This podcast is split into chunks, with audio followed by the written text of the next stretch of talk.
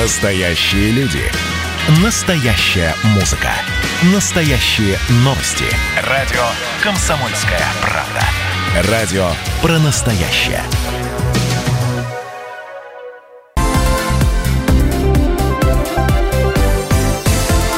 Крайности. Жизнь Ставрополья со всех сторон. Продолжается программа «Крайности». В студии Анна Ивершин и Валерий Беликов. И сегодня мы в студии не одни. У нас есть серьезная тема для разговора. У нас в гостях основатель первого официально зарегистрированного в Ставропольском крае приюта для безнадзорных животных. Называется этот приют «Лучший друг». Все, наверное, о нем слышали и не раз. Валентина Кот. Валентина, здравствуйте. Здравствуйте. Добрый день, Валентина. Слушайте, а вот, кстати, да, я как-то уже привык к тому, что приют «Лучший друг», постоянно у всех на устах, у всех на ушах. А сколько лет-то уже существуете? 7 лет. В этом году мы справили 7-летие наше. Цифра серьезная.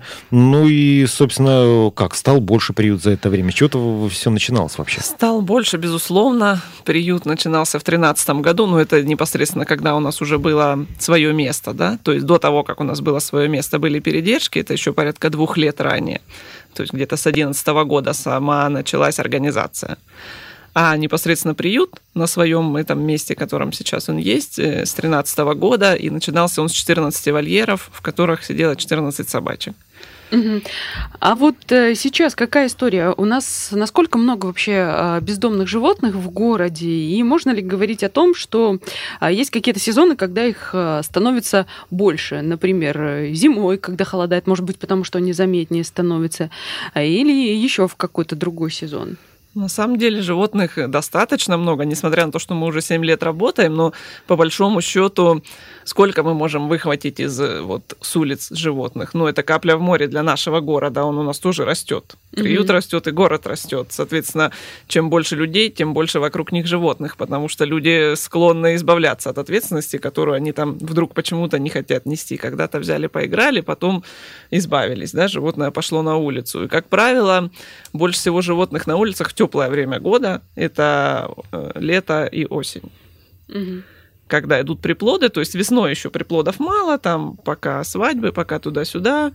А к лету начинается, мало того, что все бездомные начинают плодиться, и как бы все эти котята, щенята на улицах, естественно, где им еще быть, так еще и выносят из квартир, из домов, люди едут в отпуска, им не хочется возиться с какими-то там проблемами, с приплодами своих животных. Одно дело одну собачку там соседу оставить посмотреть, а другое дело собачку с 10 щенками.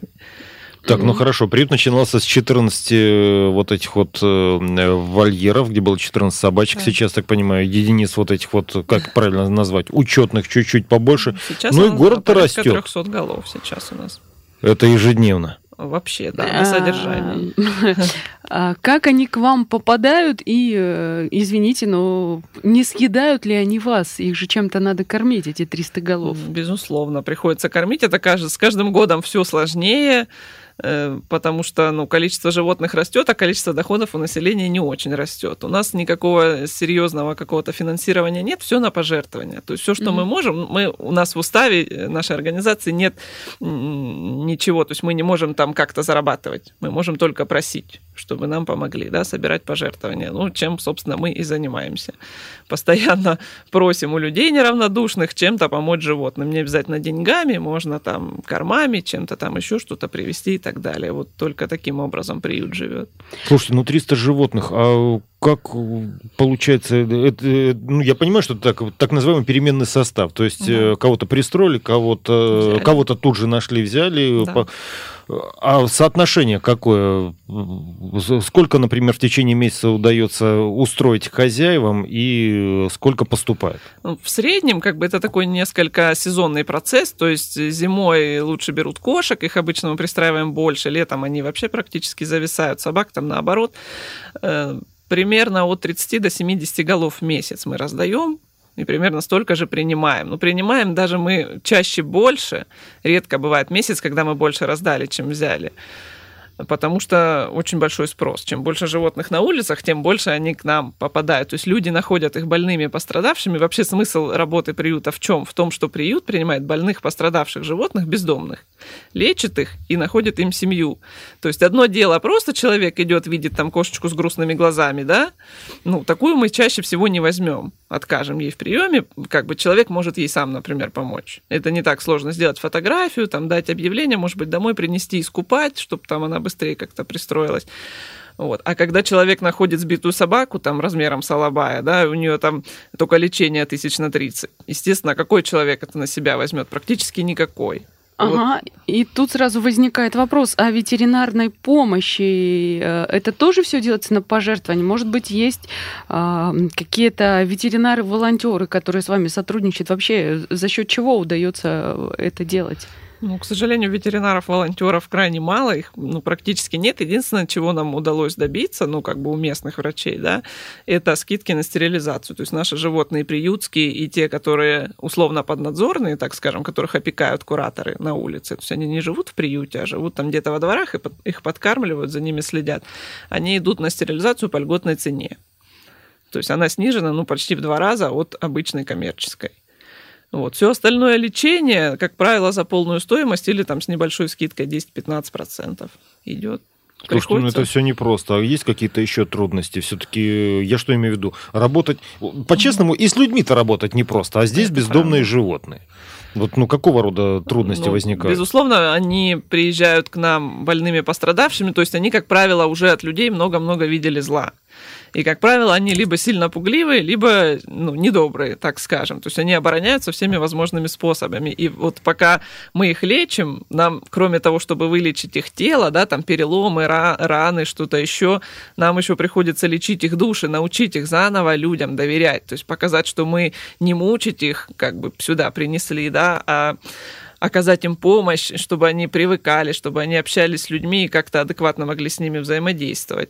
То есть это еще курсы по восстановительной зоопсихологии, получается? По большому счету, да. Но в этом случае нам сильно помогают волонтеры, потому что у нас есть такая категория постоянных волонтеров и непостоянных. Они приходят выгуливать наших животных, чаще собак, конечно.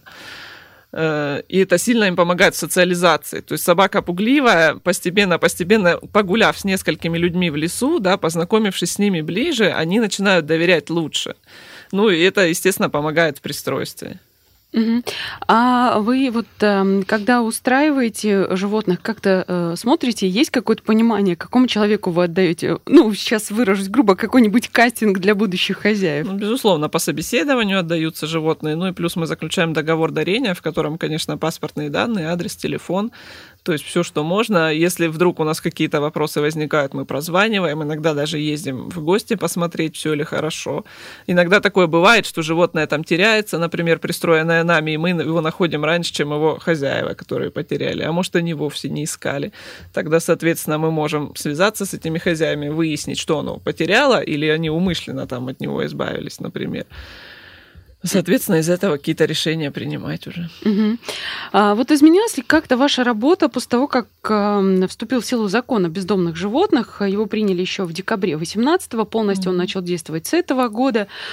Можно сказать, что это дало какие-то плоды? Или если судить по нашему городу, ситуация как-то кардинально не изменилась? К сожалению, пока не изменилась, потому что в этом законе, на мой взгляд, не хватает очень такой оговорки серьезной, что все животные должны быть зарегистрированы на своих владельцев. То есть так, чтобы нельзя было избавиться от своего животного, и никто не знал, чье оно. По-хорошему, любая там собака или кошка, она должна быть как-то помечена. Неважно, что это клеймо, там, чипирование или как-то, зарегистрирована на своего владельца. Как машина, да? Mm-hmm. То есть если машина попадает в ДТП, на ней есть номер, и все знают, чья это машина, да, и кто там. Дальше можно уже разбираться на эту тему, кто там на ней ехал, и что он там совершил. То есть если там собака бегает по улице, ты не знаешь, чья она. Была она домашняя или родилась она на улице. Она никак не меченая. А по-хорошему таких людей нужно наказывать, которые избавляются от своих животных, которые допускают их самовыгул. Потому что самый частый случай, например, нападения собак на людей, это собаки либо условно поднадзорные, которые живут при стройках, при каких-то гаражных кооперативах и так далее. То есть те, за которыми люди смотрят. И по-хорошему эти люди должны нести за них ответственность, за этих собак, без без присмотра их не отпускать. Либо это домашние собаки, которые выброшены в первом поколении. То есть щеночка дома вырастили, он там стал каким-то неудобным, там, слишком активным и так далее, его выкинули, и он, обозлившись на людей, начинает на них кидаться. То есть дикая собака кидается редко. Она, как правило, старается избегать контакта с людьми, обходить их десятой дорогой и так далее. А тот, кто вырос с людьми, может проявлять агрессию, потому что он с людьми близко знаком и знает, как с ними обращаться. Скажите, пожалуйста, а вот самоизоляция тоже ведь довольно интересный период был, потому что... Ну, я хочу спросить, как это сказалось на ситуации именно с бездомными животными, потому что вот даже много мемов, я помню, что едва ли не очередь выстраивалась для того, чтобы прогуляться, ну, чуть дальше, чем подъезд дома. Вот, именно в радиусе 100 метров.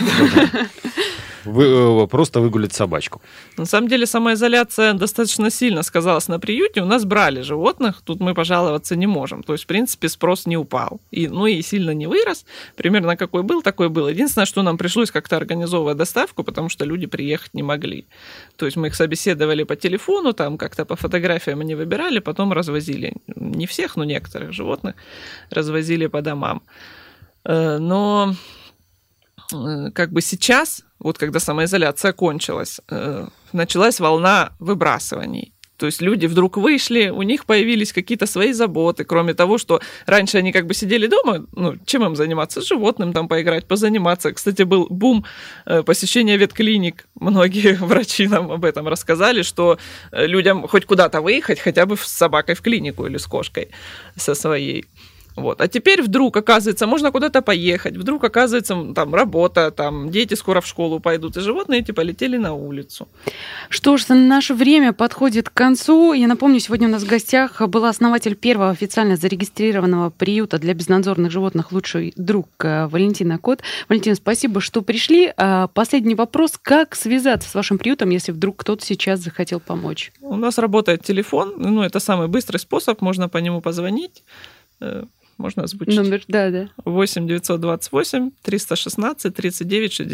Это мой личный телефон, я на него отвечаю всегда, когда не сплю. Либо через любые соцсети, у нас есть группы во всех соцсетях. Что ж, спасибо. Для вас работали Валерий Беликов и Анна Ивершин. Всего вам доброго. Крайности. Жизнь Ставрополья со всех сторон. Радио «Комсомольская правда». Более сотни городов вещания и многомиллионная аудитория. Ставрополь 105,7 FM. Регион Кавказских минеральных вод 88,8 FM. Слушаем всей страной.